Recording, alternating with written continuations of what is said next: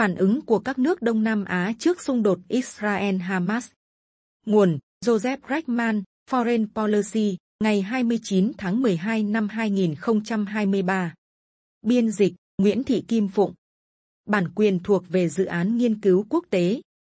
Một cuộc chiến xa xôi lại có sức ảnh hưởng mạnh mẽ đến một khu vực thường bị chia rẽ bởi tôn giáo. Tại Indonesia, một ứng viên tổng thống và bộ trưởng ngoại giao đã phát biểu về cuộc chiến ở Gaza trước hàng trăm nghìn người biểu tình.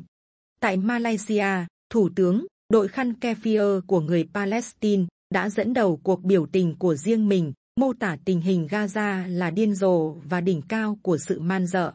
Còn tại Singapore, chính phủ cấm treo cờ của hai bên tham chiến. Tại Thái Lan và Philippines, sự cảm thông dành cho các nạn nhân dân thường người Palestine đi kèm với sự tức giận trước việc nhiều công dân Thái Lan và Philippines đã bị Hamas giết hoặc bắt làm con tin. Trong khi tại Việt Nam, Lào và Campuchia, các chính phủ đã thận trọng đưa ra những tuyên bố trung lập về Gaza, dù ký ức về trải nghiệm bị ném bom của các quốc gia này đang dần nổi lên. Khoảng 42% dân số Đông Nam Á là người Hồi giáo, và điều này đóng vai trò quan trọng trong phản ứng của khu vực đối với cuộc chiến Israel-Hamas. Ba phản ứng phổ biến đã xuất hiện, các nền dân chủ với đa số là người Hồi giáo thì chỉ trích Israel một cách không khoan nhượng, trong khi các nền dân chủ và bán dân chủ với thiểu số Hồi giáo đáng kể lại có quan điểm trung lập hơn, và các chế độ độc tài với rất ít công dân Hồi giáo đang cố gắng phớt lờ xung đột nhiều nhất có thể. Không có gì ngạc nhiên khi các quốc gia có đa số dân theo Hồi giáo như Malaysia và Indonesia là những quốc gia có tiếng nói ủng hộ Palestine nhiệt thành nhất trong khu vực. Cả hai vẫn nằm trong số ít những quốc gia chưa bao giờ công nhận Israel về mặt ngoại giao. Chính nghĩa của người Palestine từ lâu đã được công chúng ở cả hai nước này ủng hộ và còn được các chính trị gia sử dụng để đánh bóng uy tín của họ. Sau hiệp định Abraham, một số nhà ngoại giao Israel đã nuôi hy vọng về việc bình thường hóa quan hệ với Indonesia và Malaysia. Nhưng hy vọng đó luôn rất mong manh, bất chấp những cuộc thảo luận nội bộ thầm lặng của chính phủ Indonesia. Cả hai quốc gia này đã trở nên sùng đạo hơn trong những thập niên gần đây, và Palestine đã dần trở thành cơ sở kêu gọi ủng hộ quan trọng cho các phong trào chính trị Hồi giáo. Ngoài Iran, không có nhà lãnh đạo Hồi giáo nào có đường lối cứng rắn về vấn đề Palestine hơn Thủ tướng Malaysia, Anwar Ibrahim, người đã đích thân phát biểu tại các cuộc biểu tình và lớn tiếng ủng hộ không chỉ người Palestine mà còn cả Hamas. Vào ngày 17 tháng 10, Anwar đã gọi điện cho Ismail Haniyeh, người đứng đầu văn phòng chính trị của Hamas, và cũng kiên quyết phản đối những nỗ lực của Mỹ nhằm tăng cường các biện pháp trừng phạt đối với Hamas. Diễn biến này là điều dễ hiểu.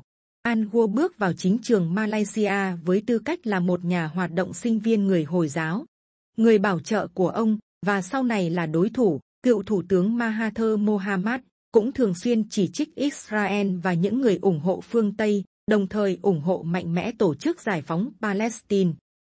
Thông thường, các phát biểu sẽ chuyển hướng sang bài Do Thái, với việc Mahathir cáo buộc người Do Thái kiểm soát truyền thông toàn cầu và phá hoại nền kinh tế Malaysia. Ngày nay, các quan điểm nổi bật ở Malaysia vẫn mang tính bài Do Thái mạnh mẽ. Đối với Anwar, người lãnh đạo một liên minh được hậu thuẫn chủ yếu bởi các nhóm dân thiểu số và đang đấu tranh để duy trì sự ủng hộ từ nhóm đa số là người Hồi giáo Mã Lai. Việc nghiêng về Palestine là điều không cần bàn cãi. Tuy nhiên, James Chin, giám đốc Viện Châu Á tại Đại học Tasmania, nhận định rằng sự ủng hộ mạnh mẽ này đôi khi đã đặt các sắc tộc thiểu số không theo Hồi giáo vào tình thế khó khăn.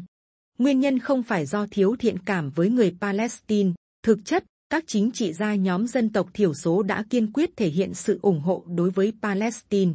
Nhưng tuần lễ đoàn kết Palestine được đề xuất tại các trường học Malaysia đã gây tranh cãi khi xuất hiện hình ảnh những học sinh ăn mặc như chiến binh Hamas trên tay cầm súng đồ chơi. Điều khiến mọi người lo lắng là tuần lễ đoàn kết sẽ trở thành một sự tôn vinh Hamas. Chin nói, người ta lo lắng về sự cực đoan hóa. Nhưng quan ngại của các nhóm thiểu số đã khiến họ rơi vào tầm ngắm của các tín đồ Hồi giáo, những người đang đặt câu hỏi về sự đồng cảm của các nhóm thiểu số này. Đây chính là kiểu chia rẽ mà Indonesia, quốc gia có nhiều cộng đồng thiểu số không theo Hồi giáo, muốn tránh. Dù Tổng thống Joko Widodo áp dụng cách tiếp cận nhẹ nhàng hơn Al Gore, nhưng dư luận Indonesia vẫn tích cực lên án Israel. Sự chú ý đã đổ dồn vào vụ đánh bom bệnh viện Indonesia ở Gaza, vốn được xây dựng bằng tiền quyên góp từ Indonesia. Nhưng việc định nghĩa cuộc xung đột đã thay đổi theo những cách quan trọng. Suốt hàng chục năm, các lực lượng theo chủ nghĩa dân tộc thế tục thống trị nền chính trị Indonesia đã đóng khung cuộc xung đột theo những thuật ngữ chống chủ nghĩa đế quốc, giống như cách Liên Xô đã làm khi ủng hộ Ai Cập và các quốc gia Ả Rập khác. Nền chính trị bị hồi giáo hóa bị coi là mối đe dọa đối với sự đoàn kết dân tộc. Theo Broto Wadoio, chuyên gia về Trung Đông tại Đại học Indonesia, Việc diễn giải xung đột Israel-Palestine trên khía cạnh Hồi giáo chỉ được chú ý sau khi chế độ độc tài Suharto kết thúc vào năm 1998.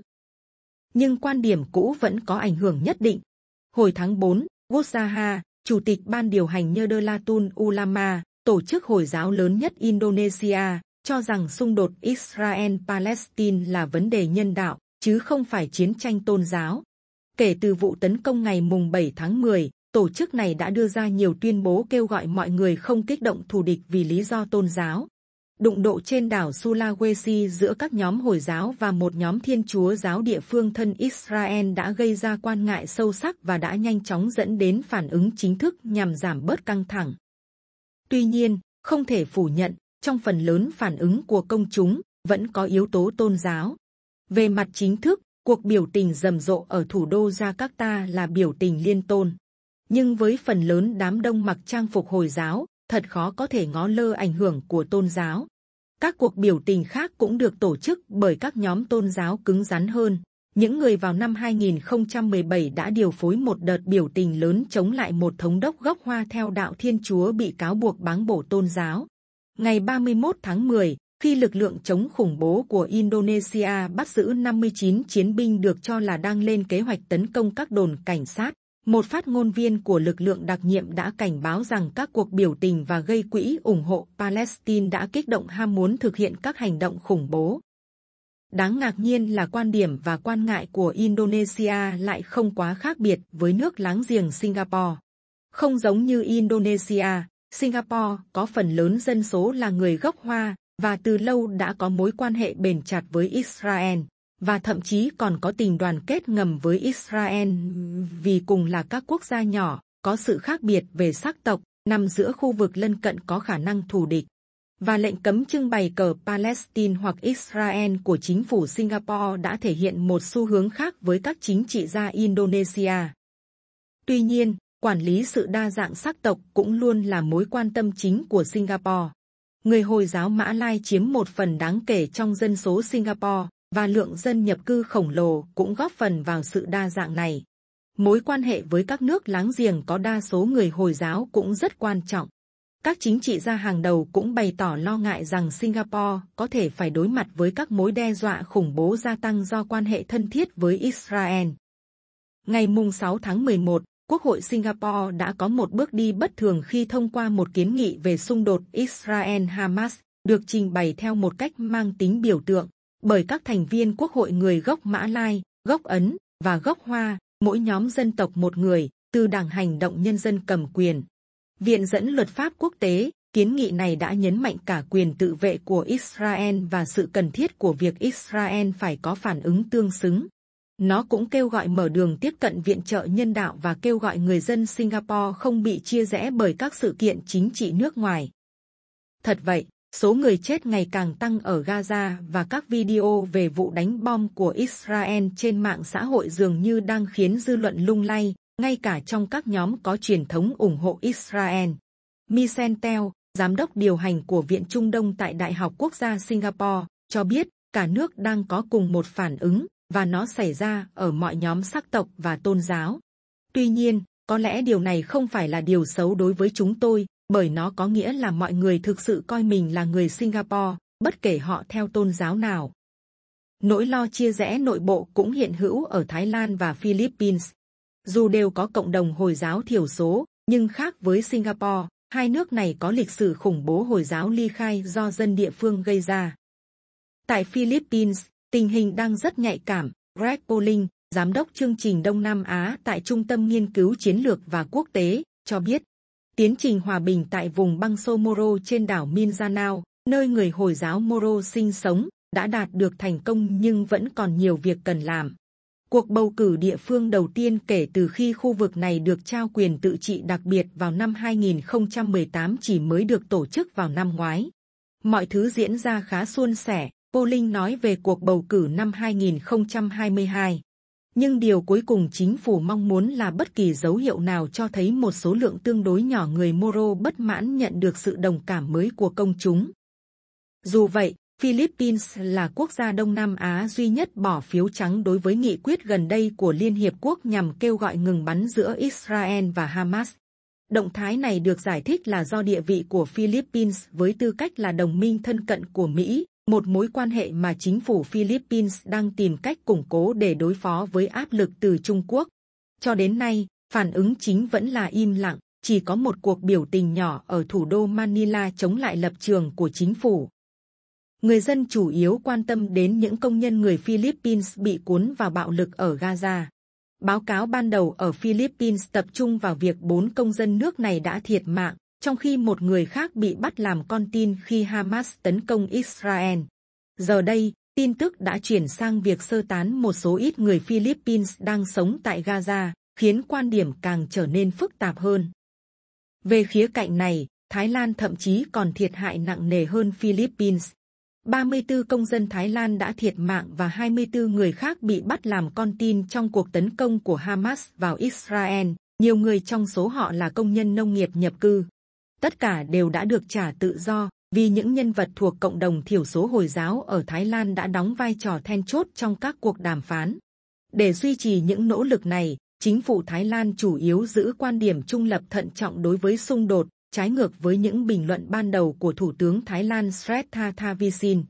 Trước đó, Thavisin đã lên án cuộc tấn công ngày mùng 7 tháng 10 của Hamas mà không thể hiện sự cảm thông như lệ thường đối với người Palestine. Tuy nhiên, dư luận Thái Lan có vẻ kém trung lập hơn.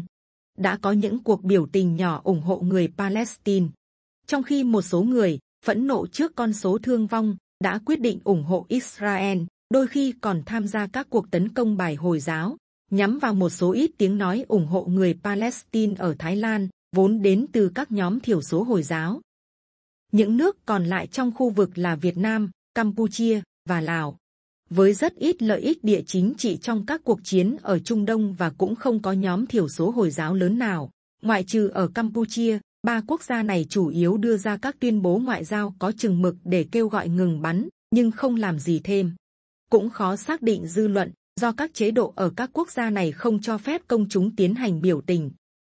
Tuy nhiên, trải nghiệm trong quá khứ của ba nước này có thể đang ảnh hưởng đến nhận thức của người dân về tình hình. Murray Hibbert, nghiên cứu viên cấp cao tại Trung tâm Nghiên cứu Chiến lược và Quốc tế, cho biết, chí ít thì ở Việt Nam, người ta khá đồng cảm với những gì người dân ở Gaza đang trải qua, đặc biệt là những người lớn tuổi, do trải nghiệm bị ném bom của chính họ. Nhưng đó không phải là một tuyên bố chính trị, mà là một tuyên bố nhân đạo. Tình cảm này thậm chí còn len lỏi vào tuyên bố của các nhà ngoại giao Việt Nam, những người đã viện dẫn quá khứ của đất nước họ để lên án các cuộc tấn công vào dân thường và cơ sở hạ tầng dân sự. Bất kể phản ứng cụ thể của họ là gì, chừng nào cuộc tấn công của Israel vào Gaza còn tiếp diễn, thì ngay cả các quốc gia nằm cách xa nửa vòng trái đất cũng không thể nhắm mắt làm ngơ.